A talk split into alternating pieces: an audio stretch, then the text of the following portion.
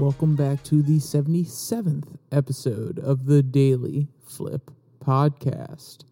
I'm your host, Alex, and today we're going to be flipping through some of the top stories pertaining to my favorite international subject, China. And of course, we will end today with our daily delight. A story meant to leave you feeling positive and ready to take on the day. Now, that's enough rambling from me. Let's jump into our daily debate.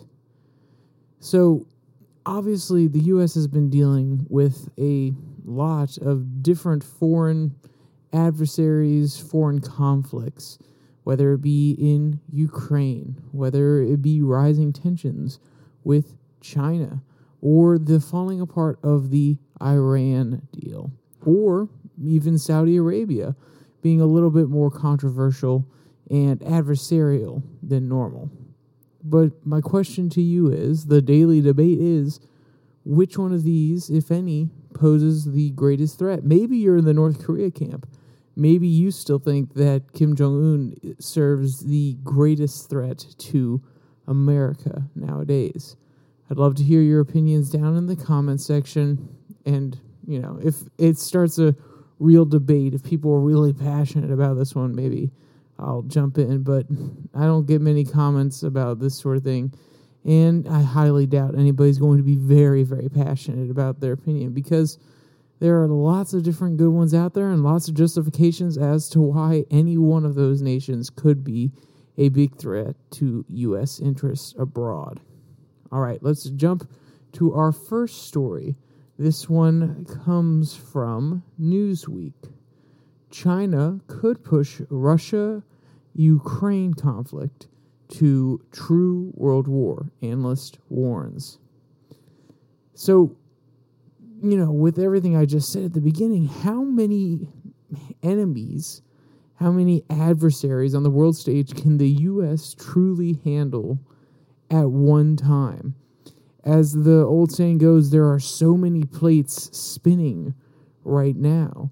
And people who looked at the American hegemony, looked at this last century, I take that back, this last decade and a half of American dominance on the world stage. Some would even argue the last two and a half decades, ever since the fall of the Soviet Union. It really has been an American hegemonic world we have led the way. But with the rise of China, the resurgence of Russia, and not to say that Russia is the greatest geopolitical threat that we face currently, as a person who has been very dedicated to looking at China and the threat that it poses. And yes, I use the word threat, and I know that's probably a little strong for some people, but I truly believe that they are a geopolitical threat in the long term.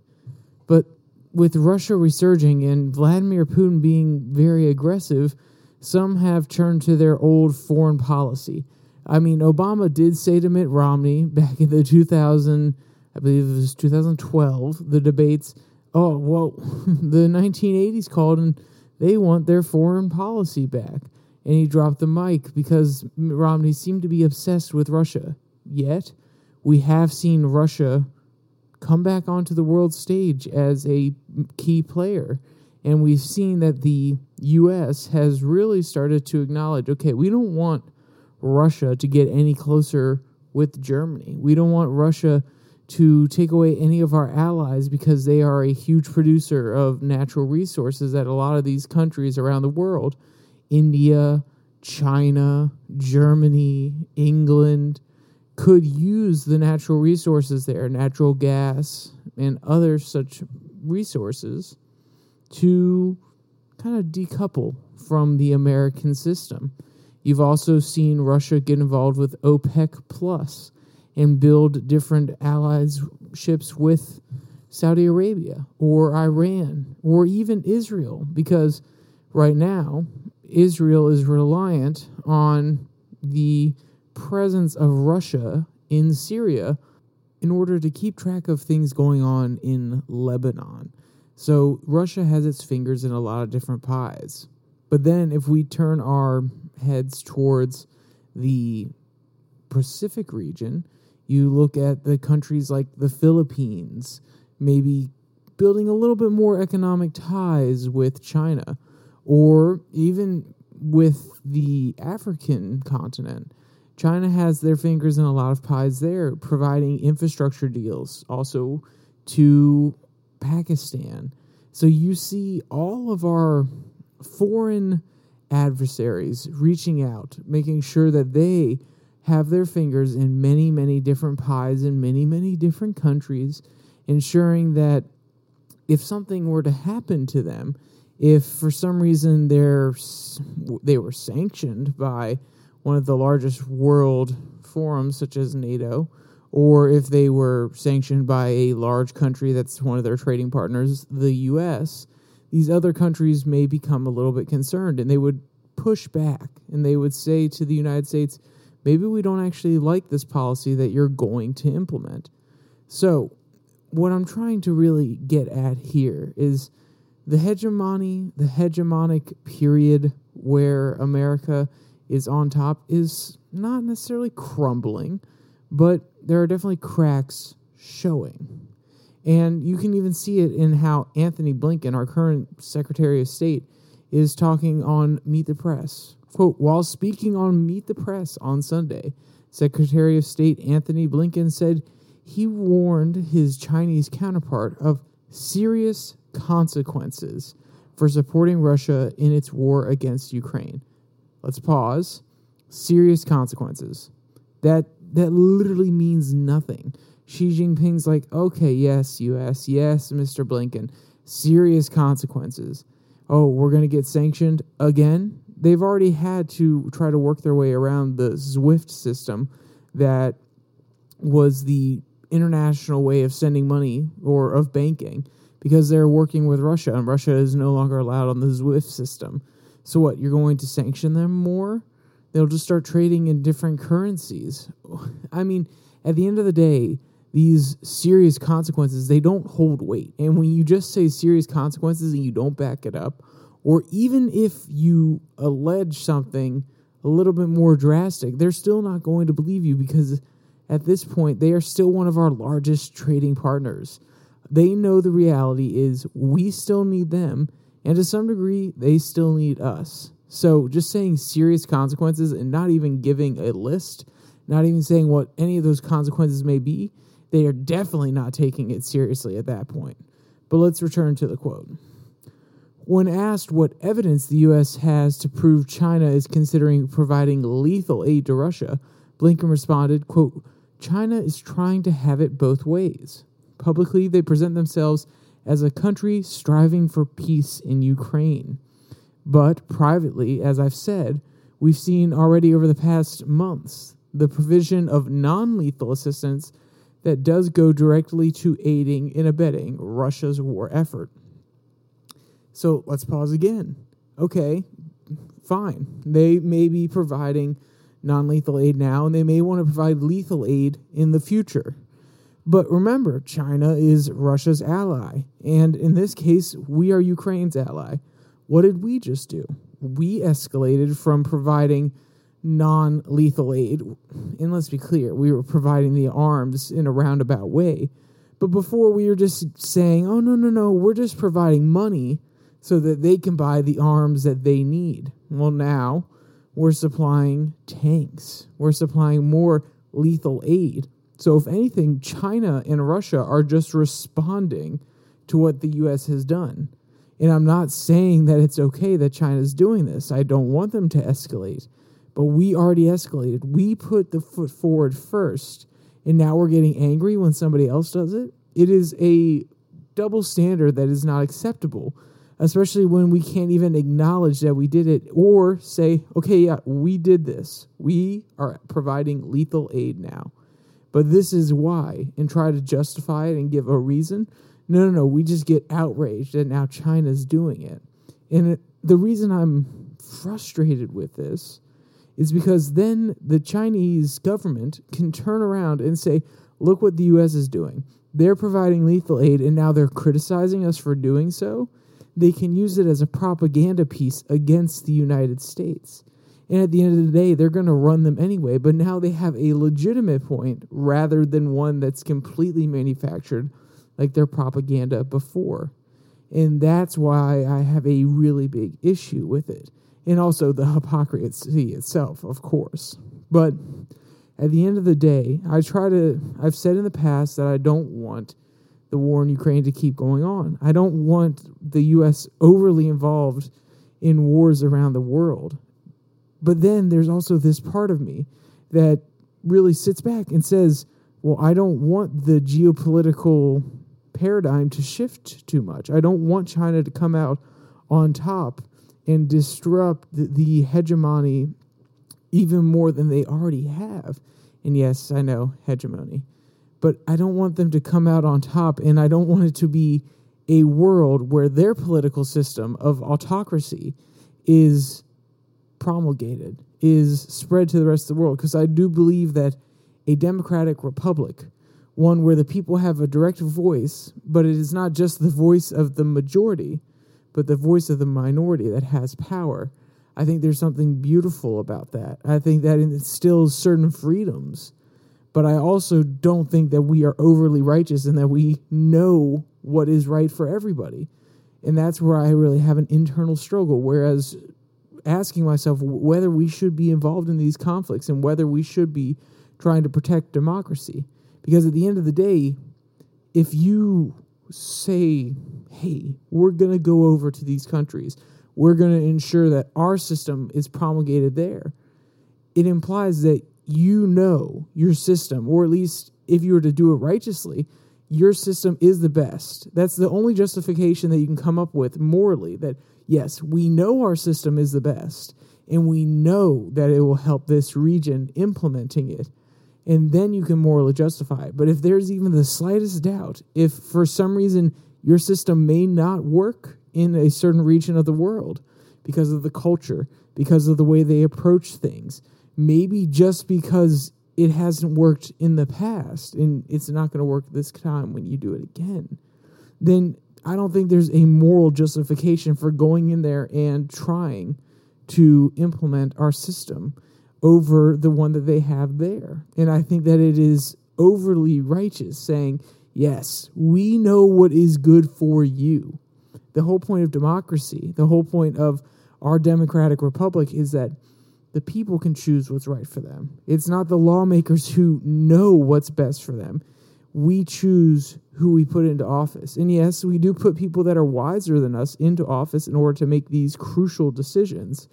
But at the end of the day, they are relying on the confidence of the people in order to govern. And those people have some idea of what they want and what will be good for them at the end of the day when they elect that person into office. So let me finish this quote. I know that was a pretty long rant. The Secretary of State concluded, and some further information that we are sharing today and that I think will be out there soon that indicates there is strong they are strongly considering providing lethal assistance to Russia. To the best of our knowledge, they haven't crossed that line yet. And end quote. And what I find here is it's fear mongering with just just a little pinch of downplaying. Is that what anybody else really feels? He's trying to say they haven't crossed that line yet. So he's not accusing them, but he's also saying, oh, they very well could, and we need to be vigilant. We need to be ever aware of what's going on with China. And if they do cross that line, we may have to step in. There's that line in the sand, and no, no, no, no, China, don't cross it. If you do, there will be serious consequences. It's very interesting. And I think, honestly, this was a very calculated statement on the behalf of Blinken. then again, he's on Meet the Press, and whenever they're in the media, any official from the United States, of course, it's very well calculated. But that seems like a very specific statement in my mind. But, you know, maybe I'm reading too far into it. Maybe I'm just a little bit paranoid. I think that Blinken is not actually saying anything of consequence here. He's basically wagging his finger at China saying, "Don't don't you do it. There will be consequences." And we haven't backed it up before. So what makes them believe that we're going to back it up now. This article also has a few other quotes that I want to bring up. One of them is quote China is able to further expand their strategic reach in many areas beyond their border while continuing to address their own domestic challenges. He added, China continues to see their competitors, both the US and Russia, distracted while they work towards accomplishing their national objectives. Similarly, retired Lieutenant General Ben Hodges and former U.S. Army Europe commander told Newsweek on Sunday it's a growing, increasingly clear that China is actively supporting Russia with aid, though attempting to do so just below the threshold for sanctions. The Chinese are calculating their actions based on their read of our willingness to stick together and help Ukraine defeat Russia. If we can't or won't do that, then the CCP leadership is not going to be impressed with anything we say about Taiwan or the South China Sea. End quote.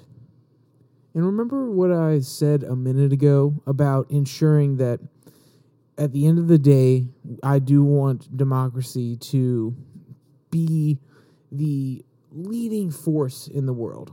Well, Taiwan is one of the only free democracies in Asia.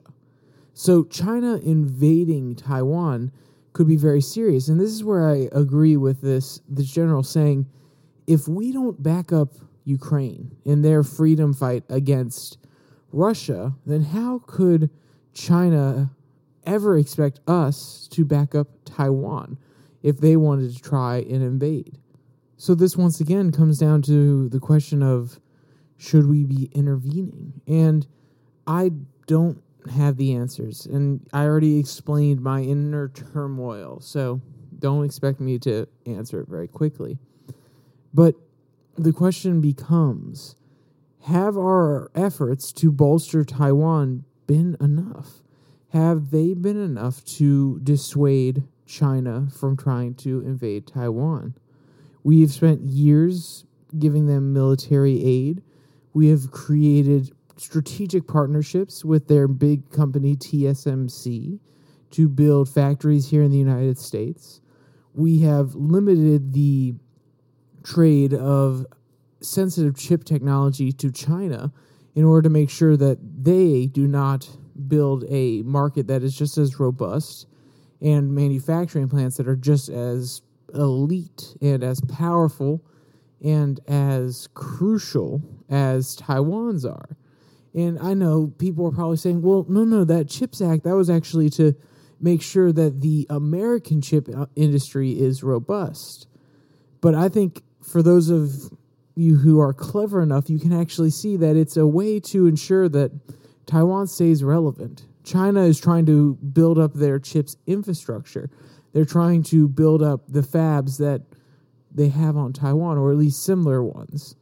So, by ensuring that China is one step behind on these leading, bleeding edge chips, then they make sure that Taiwan is politically relevant and strategically key to many nations that may not want to back them up if China was to try and invade.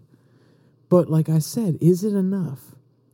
When you look at the Ukraine situation, China's observing it just as tightly as we are, and they're saying, okay, if the Americans back down here, if they don't follow through and support Ukraine, then we can expect them to put up a good fight at the beginning and then withdraw when things get rough if we were to invade Taiwan.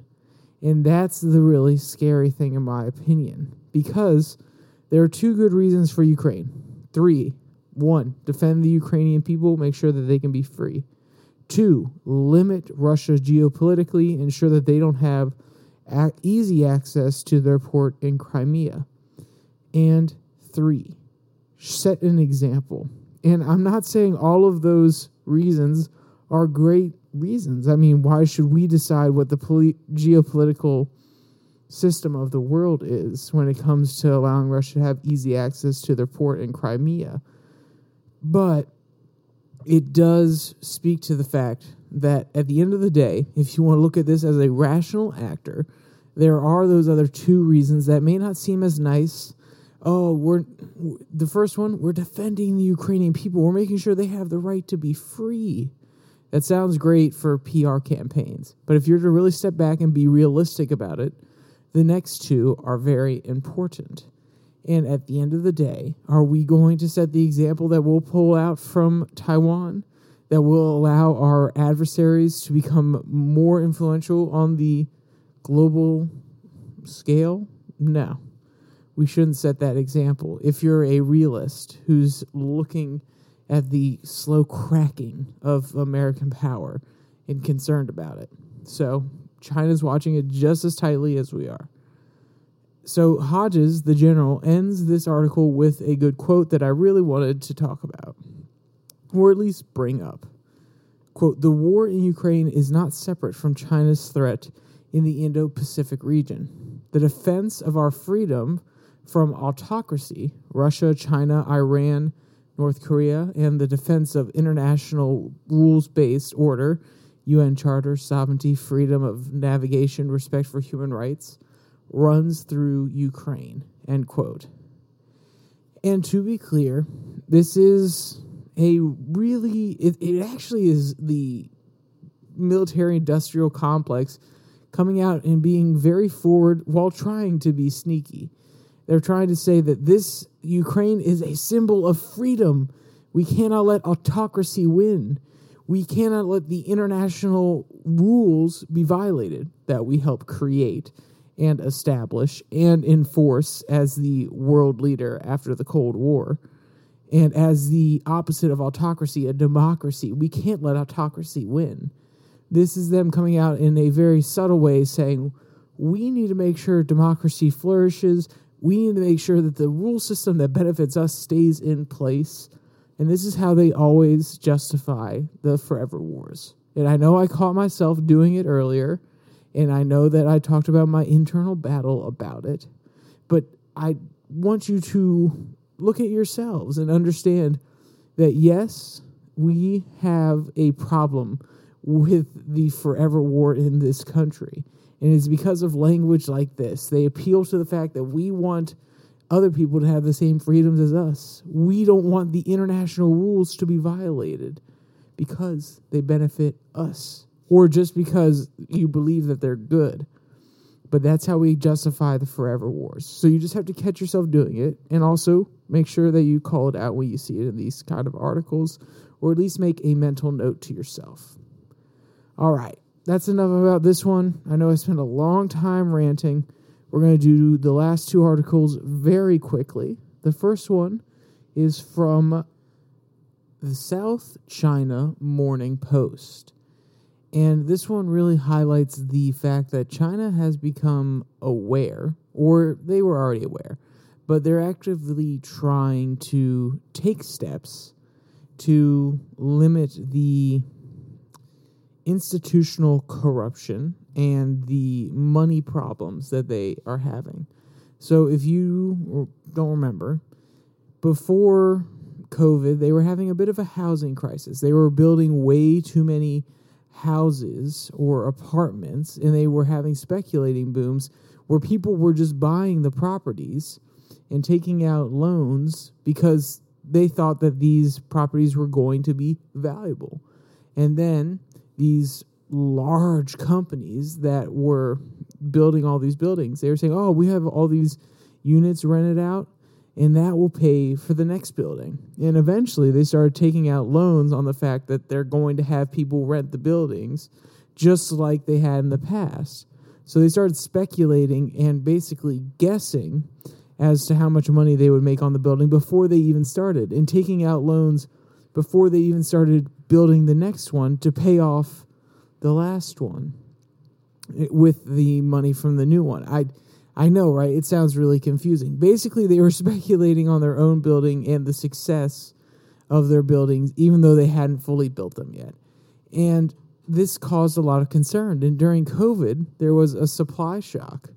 At the end of the day, people weren't able to get the houses that they had paid for in advance from these companies because these companies didn't have the funds to keep building them.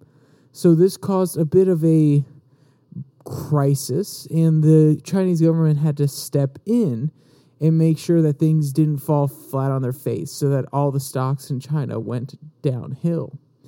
So this is causing a, a re-examination of the banking system in China.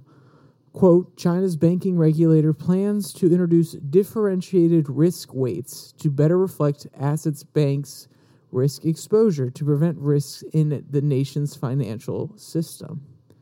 By setting risk weights, banks' capital adequacy ratios can be more accurately reflective of their overall risk levels and capacity for continuing sustainable operations.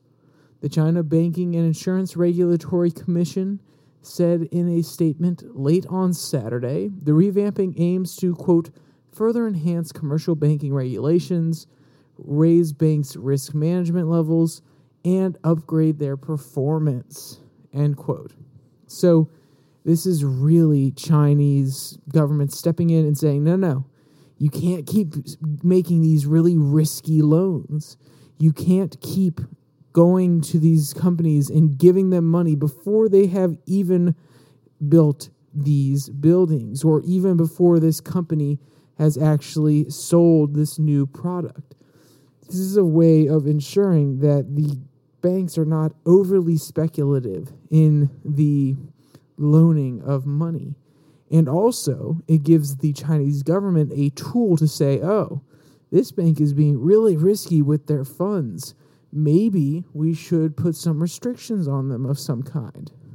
And with this new system comes three different, how would you say it? Different labels, basically, you have the first one, which is the International Regulations Group, which have to file a 70 page assessment form in order to evaluate their risk.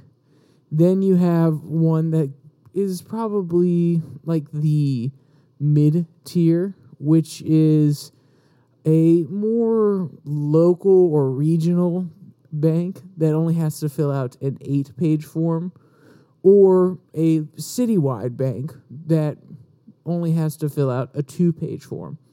So they're trying to make it easy for small businesses, smaller banks to loan out money and look at the risk that they're taking on and trying to make it a little bit harder for the international banks so that they don't get as much scrutiny on the international stage. So China looks like a responsible actor. That's what I took away from this article. And it's just something that you should keep in mind if you're investing in stocks because a lot of the stock market, a lot of the big management funds are tied up in China. So, you know, though I don't necessarily think that we should be tied up in China, the reality is we are. And you need to make sure at the end of the day that you're at least keeping up with news like this because it's important, especially as a international citizen considering the way that we are nowadays, you know, it can never really hurt to know what's going on around the world. And our last article is a very, very quick one. This one comes from Seeking Alpha.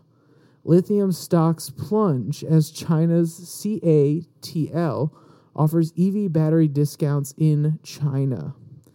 So, CATL is one of the largest lithium producers, or I guess technically refiners in China, and they're actually offering their batteries at a very, very cheap rate to a lot of their Chinese companies.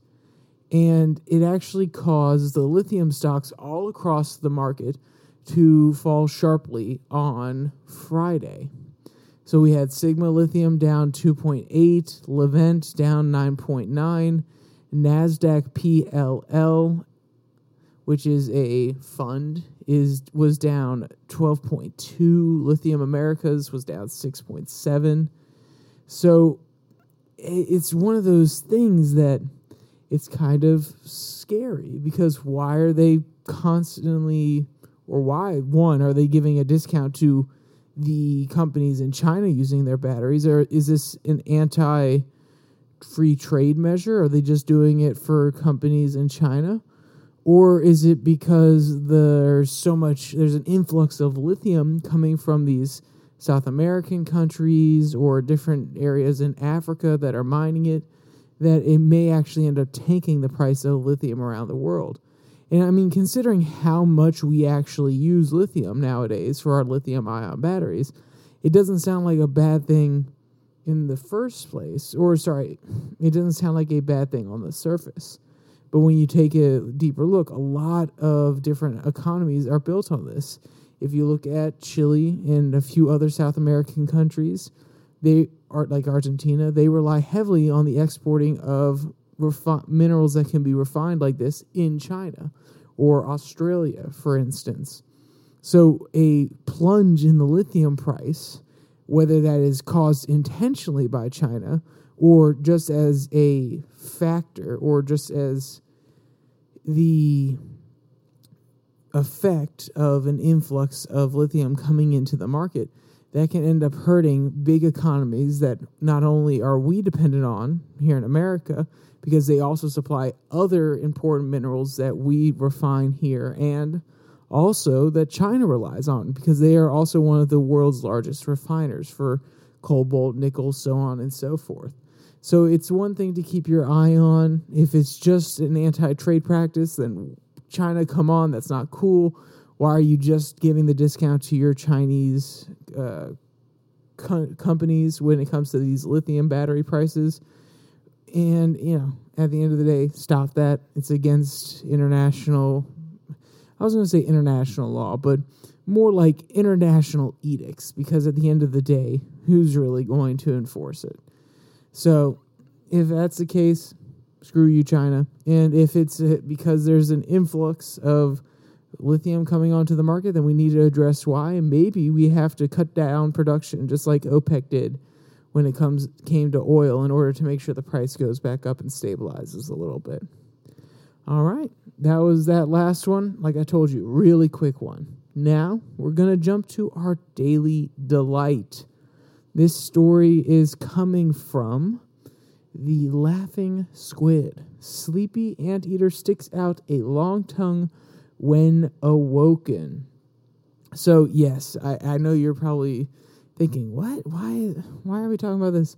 It is one of the cutest videos I've seen in a while. He's wagging his tongue around, trying to look for ants in midair. It, that's what it looks like, at least.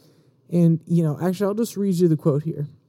An adorable yet sleepy northern tamandu, sorry if I pronounced that wrong, Mr. Anteater, lesser anteater, named Otis, appeared to let his handlers know that he was not quite ready to wake up by sticking out his long tongue at them. In reality, Otis was checking the air to see if he wanted to go outside. It turns out he didn't. Yeah, he turned right back around. He's like, "Nope, I am going back to sleep. Don't don't wake me up, please." And Otis, he's a he's a really cute guy. So if you want to check out uh, any of these cute videos of Otis, or if you want to read any of the articles from today's podcast, there'll be a link in the description below that like and subscribe button. Also, down there, you can find the Twitter handle at your daily flip, or find the podcast on any of the other places Google Podcast, Spotify, Pocket Cast, Podvine, and you can download them there for long car drives. With all that said, there's only one more thing to say Stay safe, don't die.